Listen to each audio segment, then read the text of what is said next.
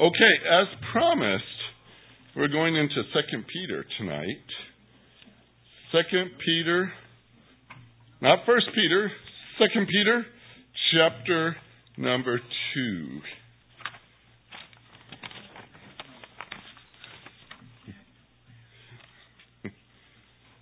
Second Peter two.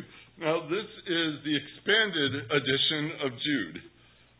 All right. It's it's got more detail, and I personally believe that Peter wrote first. And some people in theological circles think that well maybe Jude wrote first, but Peter said false teachers will come, and Jude said they're here. And to me that sounds like a distinction between the two. Uh, Jude tends to take what Peter wrote here in that order and he condenses it. And he adds a few extra pieces that Peter doesn't. But Peter has a lot to say in chapter number two. And it just, the way I'm working out the sermon series, we hit them both about the same time when it came to the descriptive passage. And so Peter gave a whole chapter of it, and Jude went from 5, verse 5 through verse 16 with about the same information. There's much more here in Second Peter, and uh, so we're going to dig a little deeper, and and the little ears aren't with us that draw my little pictures every week, so I'm not going to get some morbid looking pictures for my my wall now. So um, that's okay with me. So Second Peter two, we're going to hit the first three verses tonight. But false prophets also arose among the people, just as there will also be false teachers among you who will secretly introduce destructive heresies, even denying the master who bought them, bringing swift destruction upon themselves.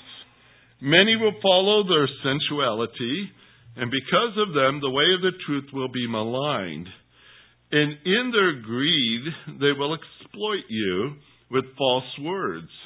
Their judgment from long ago is not idle, and their destruction is not asleep.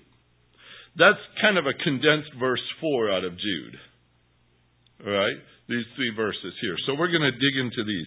Heavenly Father, help us with our study here tonight. And beyond helping us, give us an understanding uh, that we might be well prepared uh, for the potential of false teachers and that we might know well what we're looking for. This is a good passage for us to study.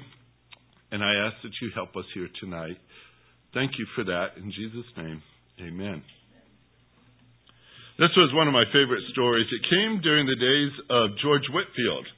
George Whitefield, the um, evangelist back in the uh, 1700s or so, uh, he was ministering in Cornwall, England, and he went up into the coal mines in order to speak to some of the miners there about their faith. And he walked up and he found this miner. And he came up to him and he says, um, What do you believe? And the miner says, Oh, I, I believe what my church believes.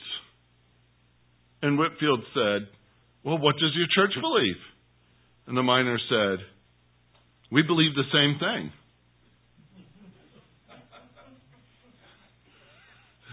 that went far, didn't it? we believe the same thing. How do you go from there?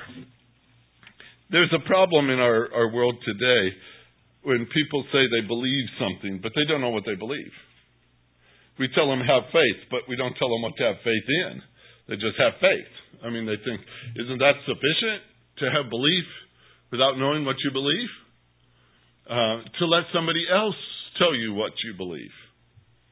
And you just kind of say, oh, well, my church got that covered, so it's okay. I just go there. But they'll take care of all the spiritual stuff. That'd be a frightful way to live. And unfortunately, I think it is very common in our day still that people have no idea. If you ask them, what do you believe? They might just simply say, what my church believes. What my church believes, without being able to spell that out better. This morning I read to you some verses, but one I did not read to you was from Matthew chapter 7, verse 15. And Matthew 7, verse 15, was a warning that Jesus gave. And you're going to see it and say, boy, that sounds awfully familiar. Um, Matthew 7, great passage to study.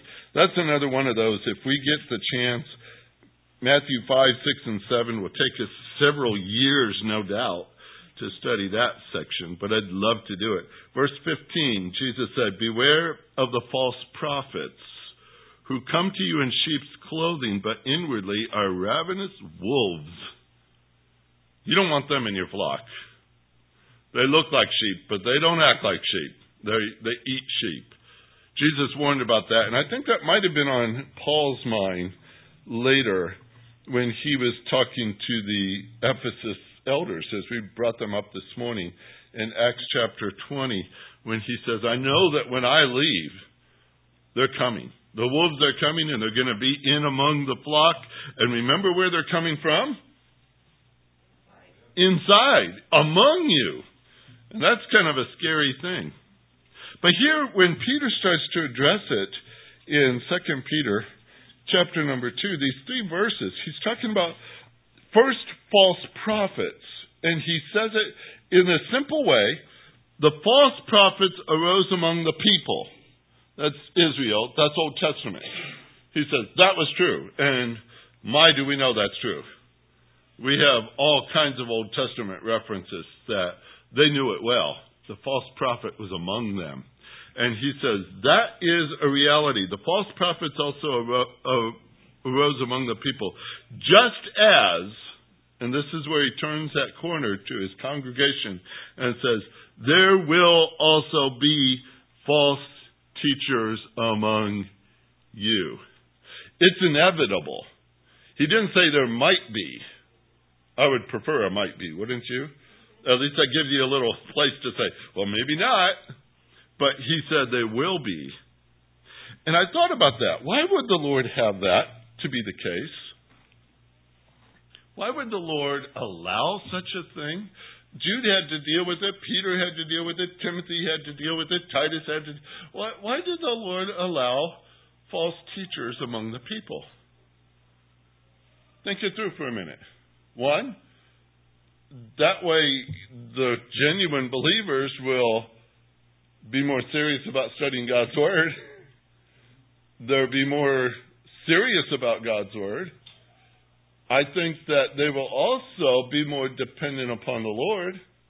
If you know it's coming, don't you prepare for it? And then you do everything you're supposed to do to stay safe in that. We get warnings, you know, of these tornadoes that come around from time to time. And the warnings are supposed to be sufficient for us to get to a safe place. There's a certain procedure to do. For us, it's always go get the dog, you know, we end up with the dog in the church basement. I don't know if you guys know this, but we, we bring the dog here because there's a little girl that lives over here that hates dogs. And if we take the dog into the school, then her problem's worse than a tornado. Little Hallie just doesn't want the dog around her.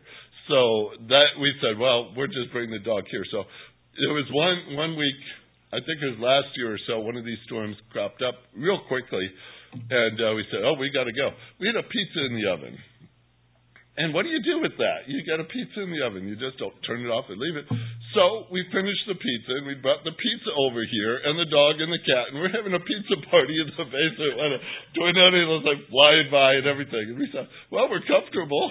And uh, that, that was the one time the cat was tied up and the dog was free. Usually it's the other way around. But uh, we we make preparations when we know there's danger.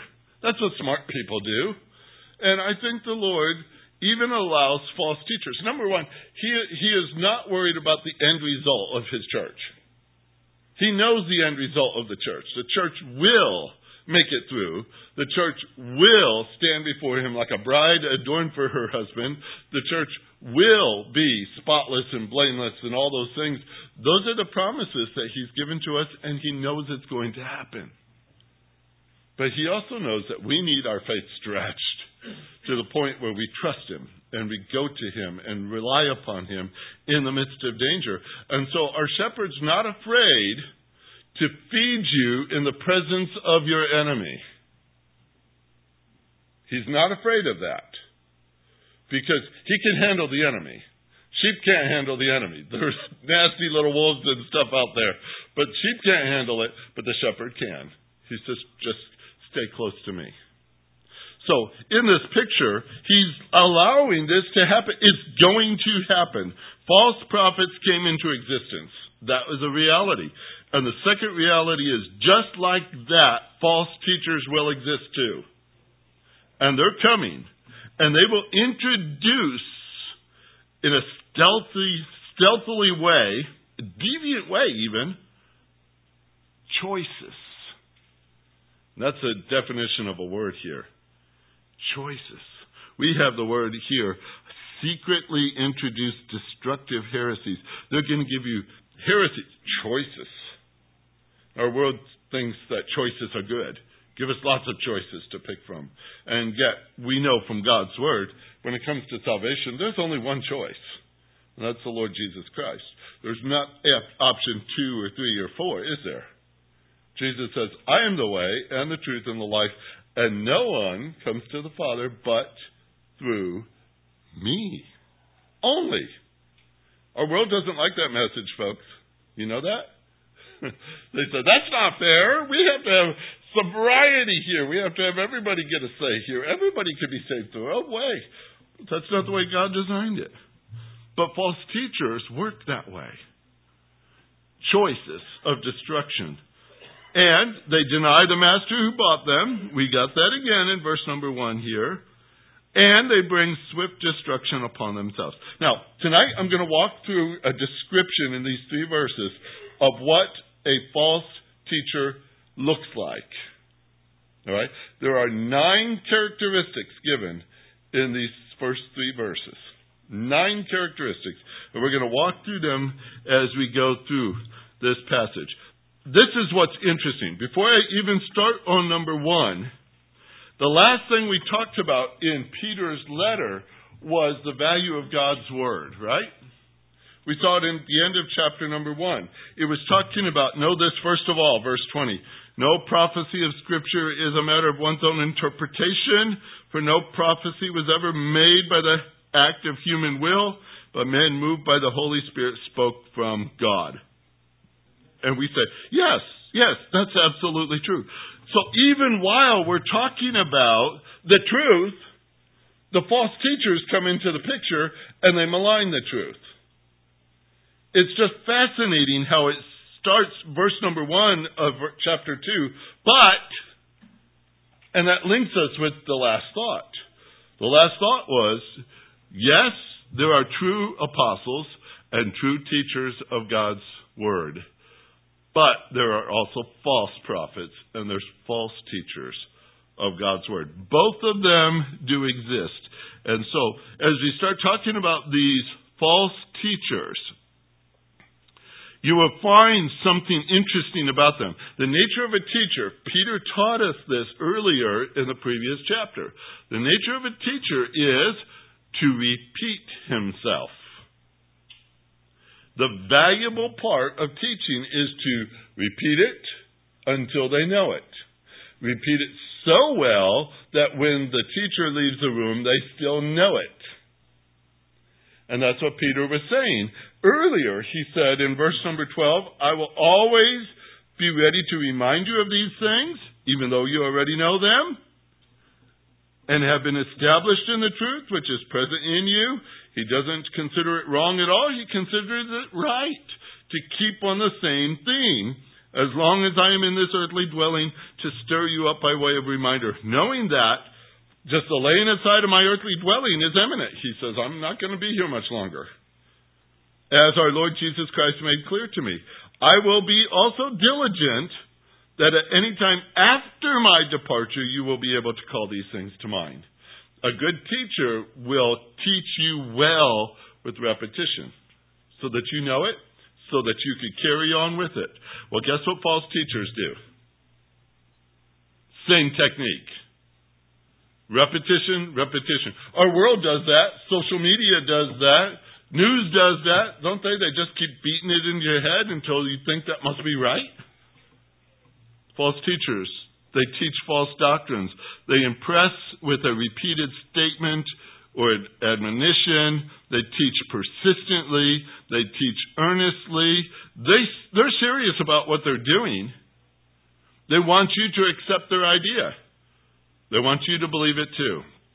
And so that makes it harder for us because if we're just looking at the way in which one teaches, the way is the same.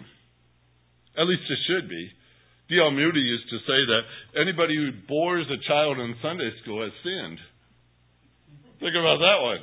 I mean, that's that means you're going to put some work into teaching Sunday school. But I don't know. I didn't find that verse in the Bible. But anyway, that's what he used to say. Um, but when we teach God's word, shouldn't our hearts as well as our brains be engaged? I mean, we're teaching God's word. I'm not teaching you, you know, the latest thing in geometry. I'm just dealing with something precious to us. And so I, I think as a teacher, you should invest yourself in the teaching. And false teachers do that too. Matter of fact, that charisma, somewhat, if you want to call it that, is what attracts so many people to them.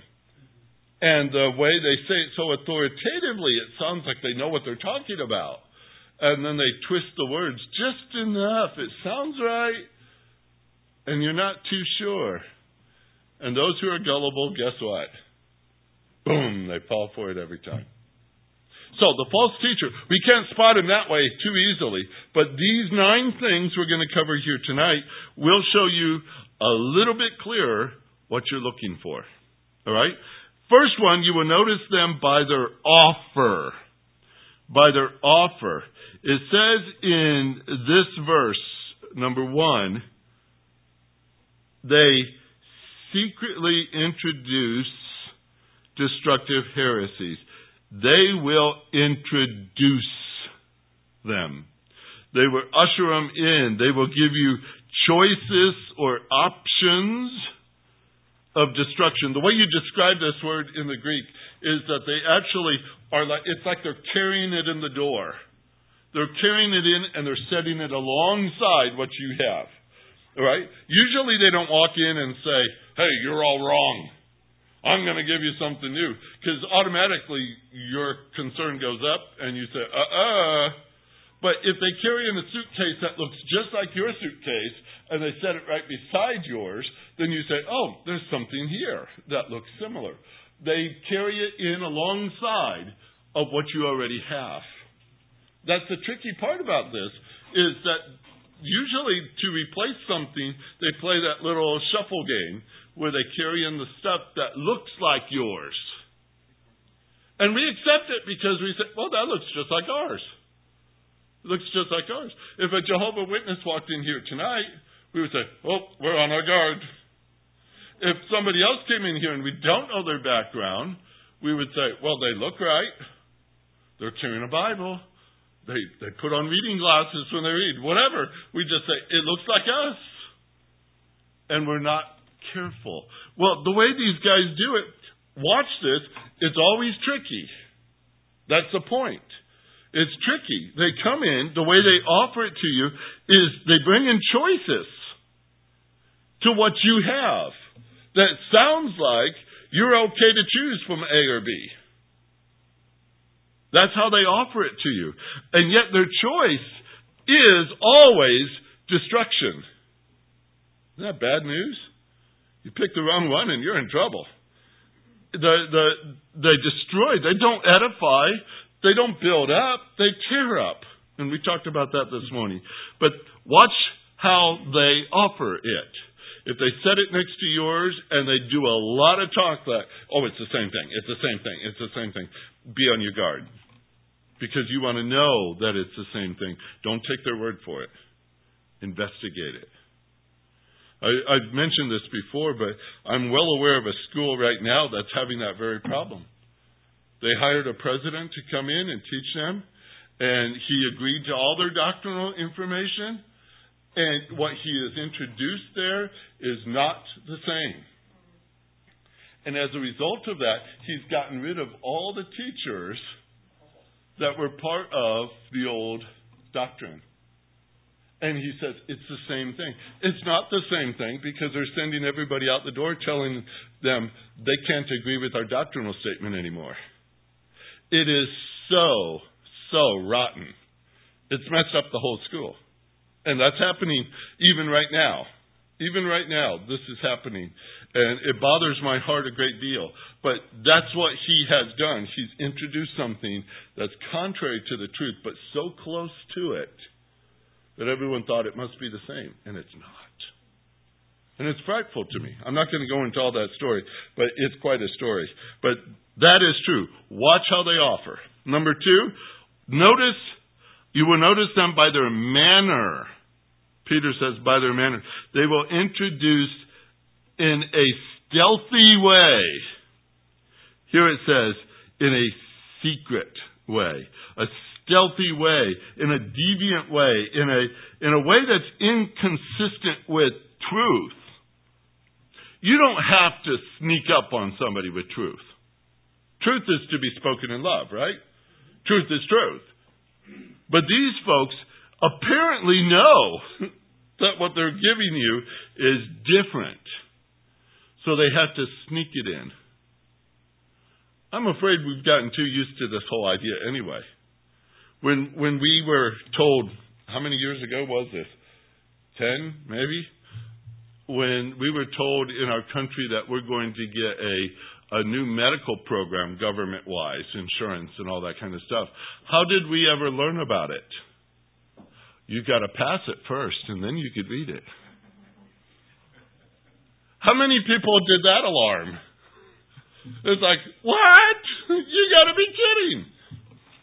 Sneaky and cover it with lots of words so nobody sees the fine print you know, I, I love that on the TV when they do those lawyer commercials and they have this much fine print that if you're standing next to your screen and looking at it, you can't read it.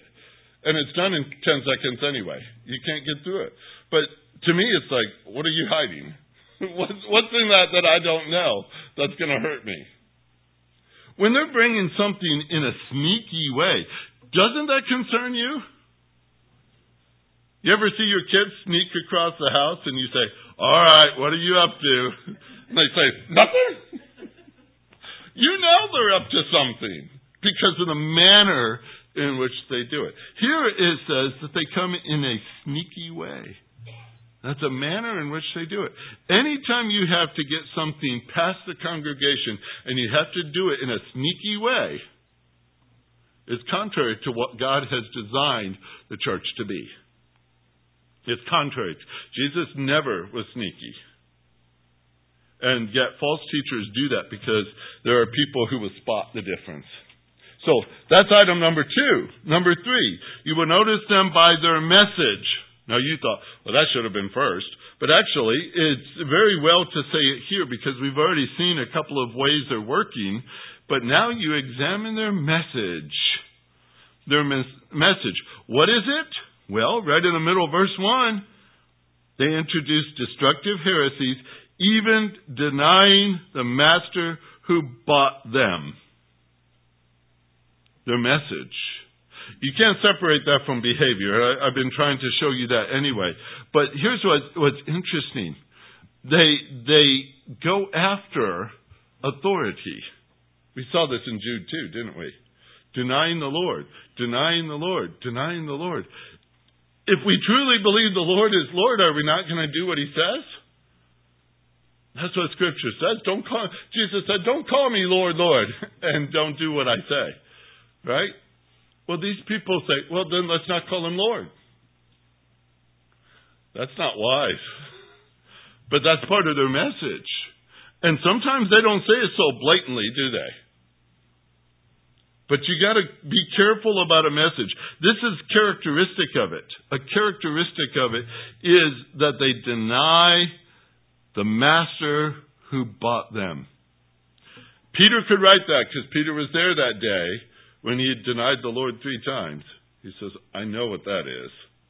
And I think he probably has a hard time writing that sentence denying the master. But he says that is exactly what these people do.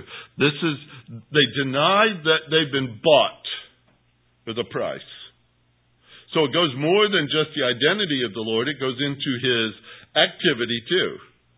He died on a cross. He paid the price with his blood. He died for us. We all know that's important, don't we? That's key to our doctrinal understanding. They deny some things along that line. No, it's not really that way. How often it says they say, "Well, that's not really the way you translate that verse," or something like that. Let me show you something. Go over to First John. It's just a couple of pages away. First John chapter 4.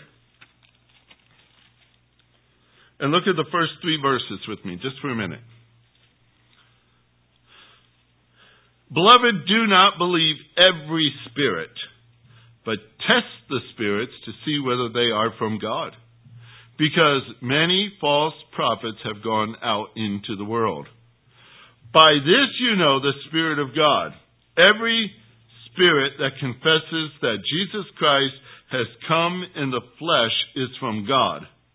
And every spirit that does not confess Jesus is not from God. This is the spirit of the Antichrist, which you have heard that is coming, and John says, and now is already in the world. You test them on the identity and the work of Jesus Christ. You take them to that place. You could do that. You could go Talk to your uh, Jehovah Witness friends, if you got any friends in the Jehovah Witness group.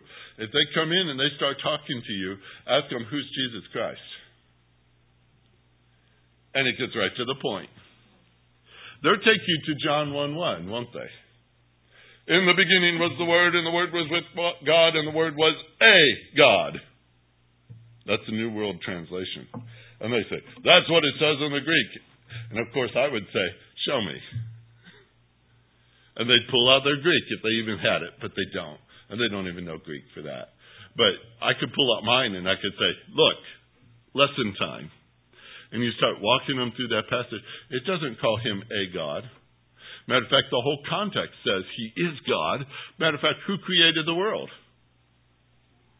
God did, and yet it says in that same chapter that He created the world. All things came into being through Him, right? You can take them to Colossians, which their New World Translation did not fix. And Colossians chapter 1 declares the deity of Jesus Christ, and they did not prepare for that one. And you take them right there. Read it in their own translation because it's word for word like yours, and then suddenly ask them, so who's Jesus? It says right there, he is the exact representation of God. He is God. He's created the world. All things are made by Him. All made things were made for Him. It's all there. But see, they're taught by their gurus to believe that Jesus is not God. He's a God. He's an under God. He's, he's just, he's not the main. So what they do is they manipulate the words. But guess who it's centering around? Jesus Christ. You could do that with almost any of the cults. Many of them just take Jesus Christ out of the picture altogether. Some just call him a good prophet or such like that. But that's the place to start. And this is what John says to his readers. He says, talk to them about Jesus.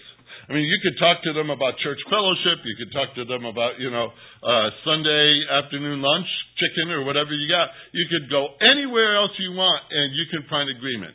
But take them to Jesus Christ. This is what he's saying here in Peter's letter is you would notice by their message the first thing that pops up is their understanding of who Jesus is. And what do they do? They deny him.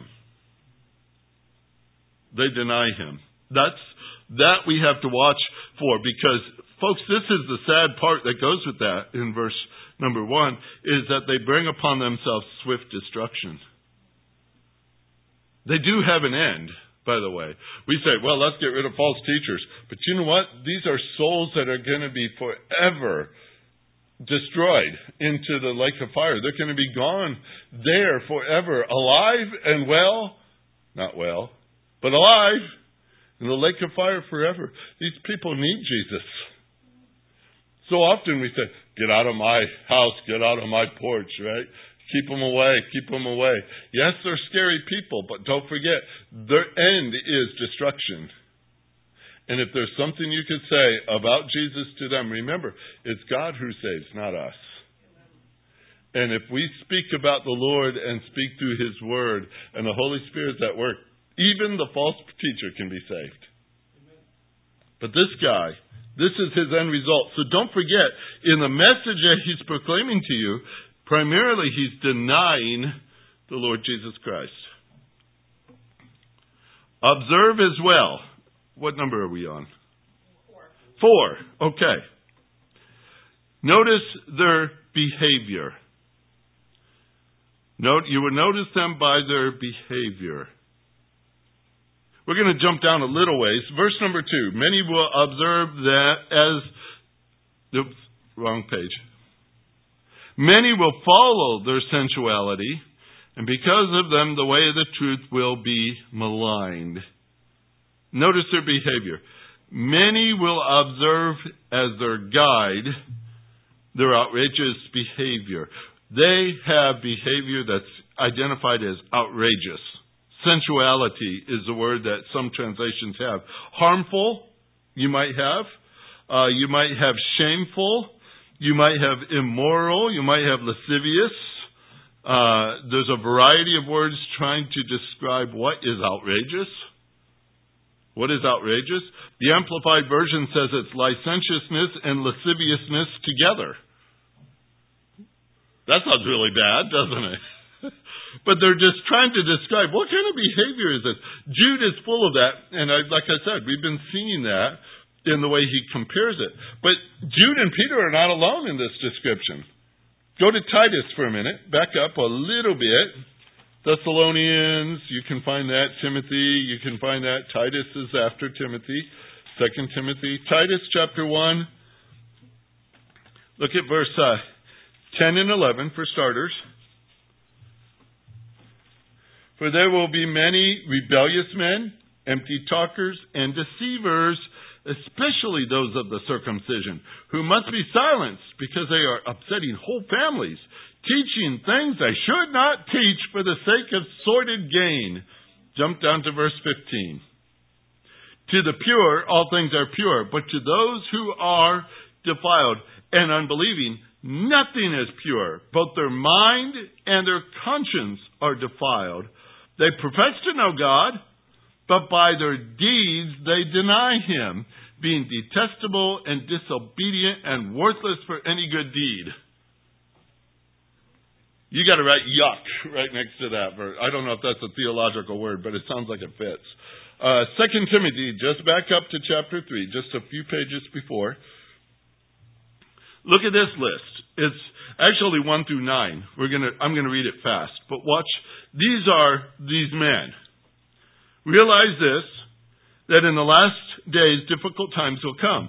Men will be lovers of self, lovers of money, boastful, arrogant, revilers, disobedient to parents, ungrateful, unholy, unloving, irreconcilable, malicious gossips, without self-control, brutal, haters of good, treacherous, reckless, conceited, lovers of pleasure rather than lovers of God, holding to a form of godliness, although they have denied its power. Avoid such men as these.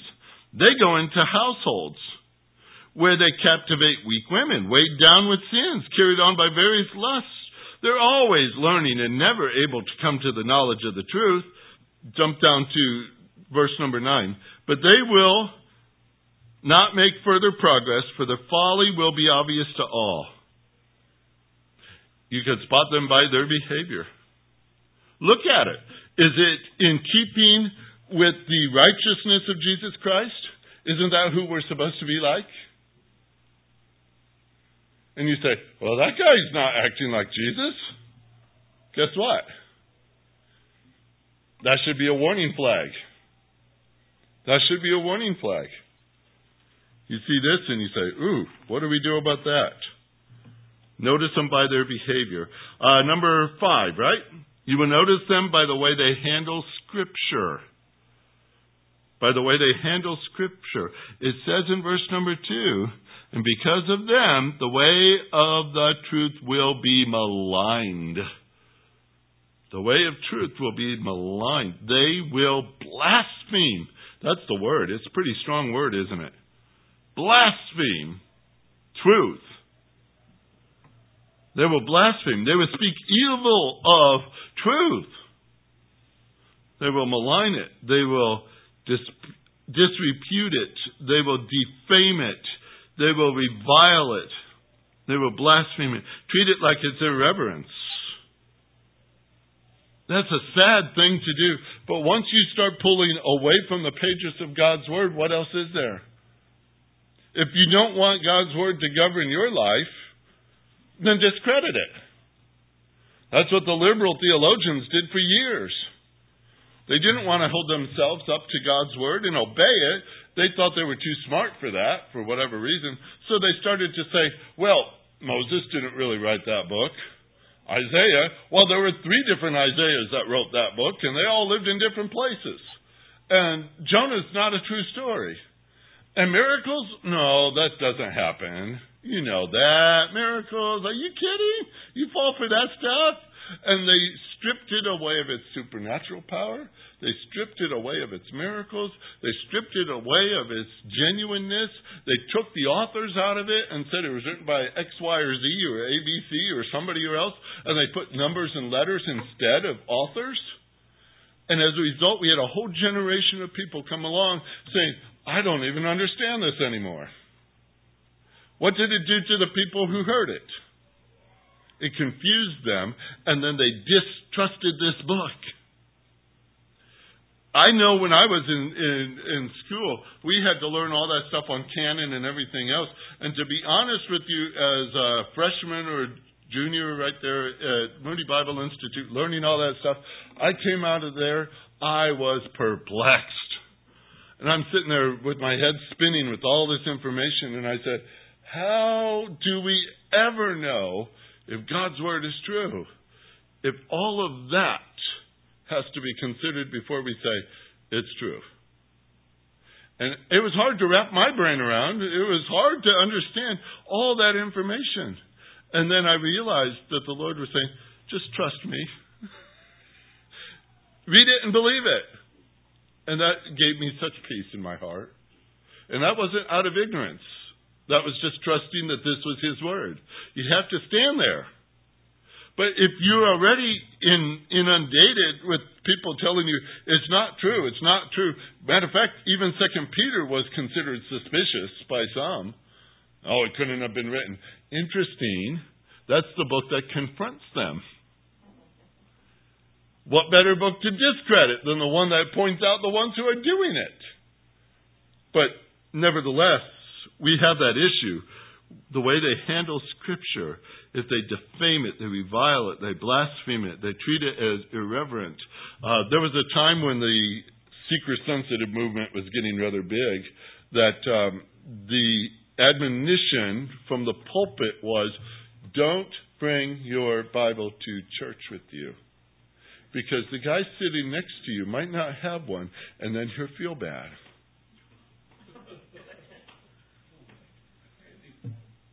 Isn't that crazy? What's that like saying, okay, Army, don't carry your guns with you because that guy next to you might not have one? That's unsafe, doesn't it? I mean, these, the, we carry God's Word, we open God's Word, we study God's Word. The false teacher wants you to avoid it, to push it aside, don't believe it. He even goes so far, so far to discredit and blaspheme it. Watch for that. Anytime they start tampering with God's word and saying, you just can't believe what you're reading, let the flag fly. All right?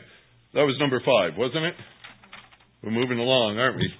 Number six, you would notice them by their followers. Their followers. Verse 2 Many will follow their sensuality. I hate that word many right there. Not because it's in God's word. Okay, I'm not doing that. I'm just saying, why does it have to be many? Why can't it be few? Unfortunately, many is the right word. And they will follow. They will follow. That's why it concerns me many times when crowds really get really big in, in church settings and you say, What's happening here? All right? The world flocks to certain things. We're supposed to be examples to the flock, aren't we? Pastors are. First Peter, he said that in chapter 5. He says, Be an example to the flock. And that's what we're supposed to be. We're supposed to be that. Paul told Timothy, 1 Timothy 4.12, he says, Show yourself to be example to those who believe.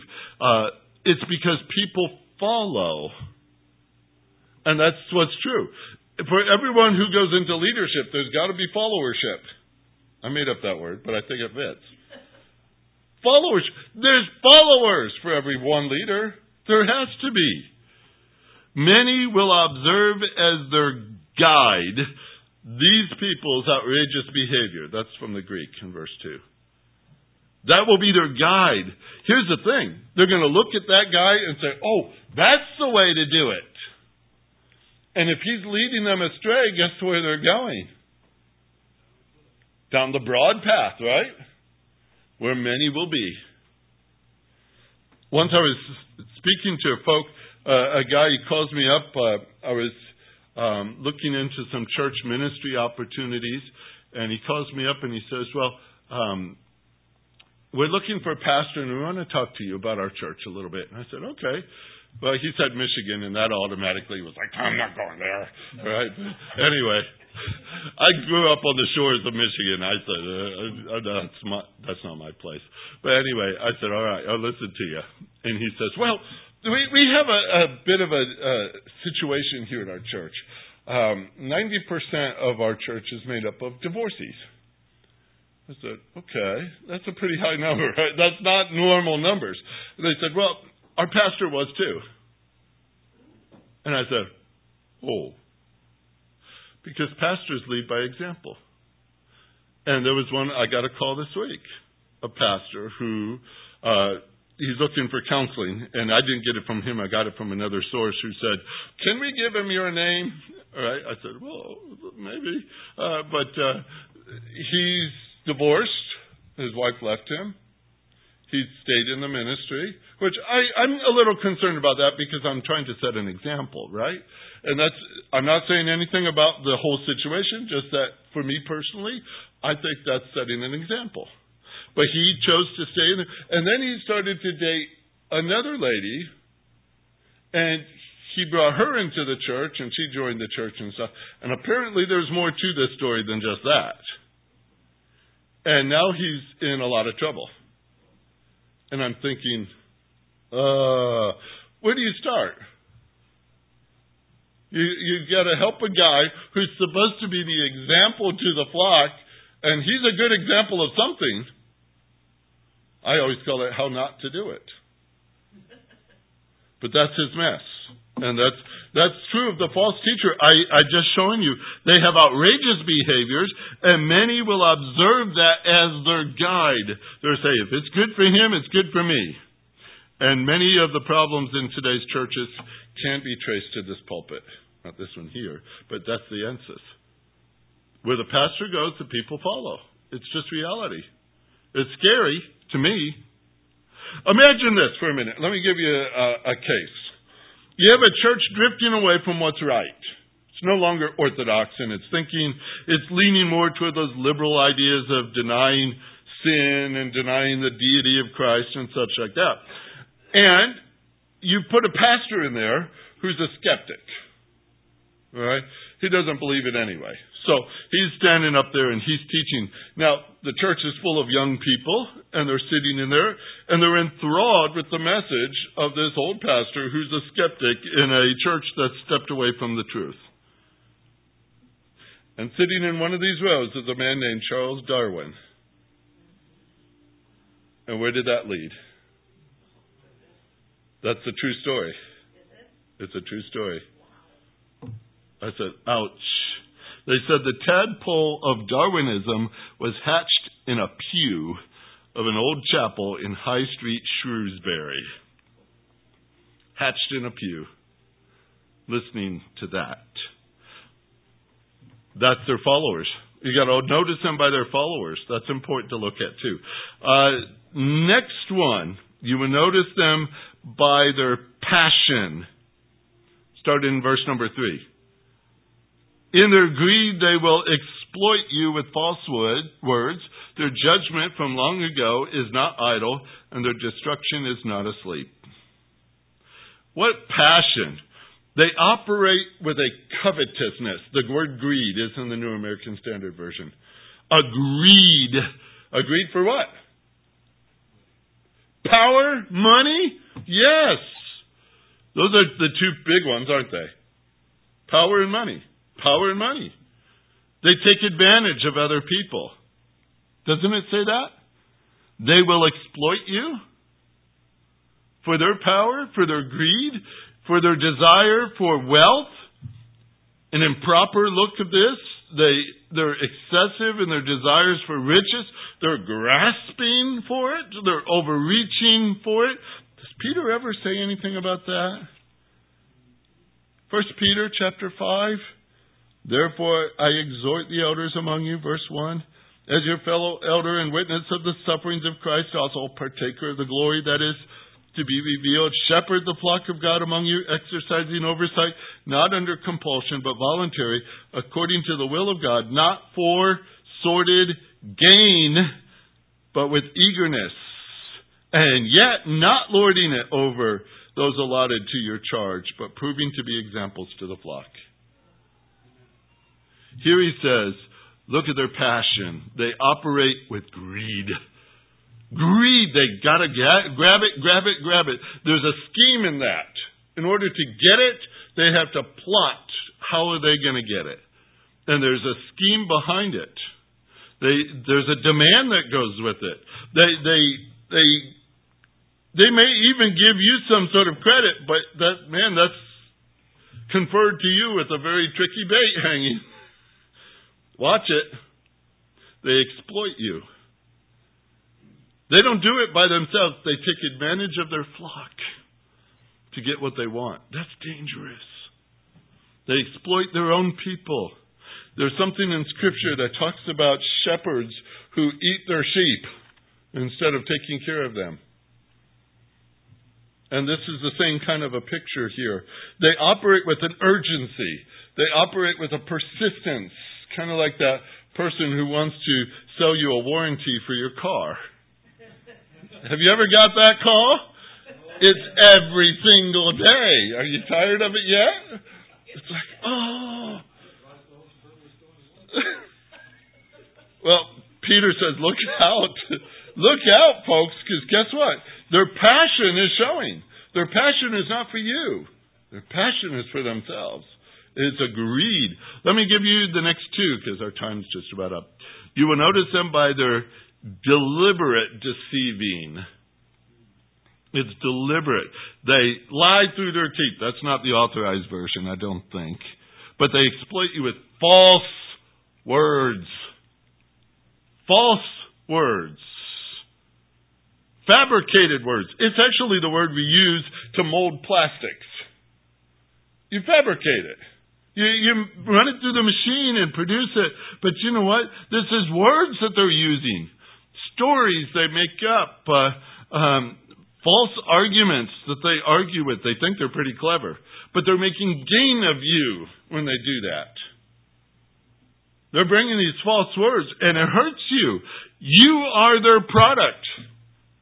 You are their merchandise. You're what they want. They're going to manipulate and make gain of you make merchandise of you. That's the Greek word there. They're going to do that with false words. That's sad. That's that's terrible, actually. Um, the last one, I've got to cover this quickly. You will notice also, folks, that they will be punished. The very last phrase you see in verse number three their destruction is not asleep as Jude said, their destruction is of old. It was already prophesied. God's already designed this one. But it's not unemployed. It's not put on the shelf and disregarded, and God says, well, we got to get a different plan for these guys. It's not working. God is sticking to his plan. He has an end destination for the false teacher you can be very confident and very comfortable with the fact that you will not have false teachers in heaven with you. Not unless they've been converted by the Lord and they're changed. But if they've never come to know Jesus Christ as Savior, they will be destroyed. That's what Peter says that's what Jude says. That's the end result. That means the Lord is still watching, and, and in the end, the church comes through and the false teacher doesn't. There's security for us in that. There's hope for us in that. And I, I, I find that comforting and yet scary because their destruction will not slumber. It will not slumber. I think it was Thomas Jefferson who made a comment like that. He said many years ago, Thomas Jefferson, I fear for my country when I think about the fact that God's justice does not slumber. That's quite a statement. So, that's a good start for the picture. And you say, now what do we do about all this? And Peter says, grow in the knowledge of our Lord and Savior Jesus Christ. That's what we're called to do. Keep growing, folks. Keep growing. Don't stop growing.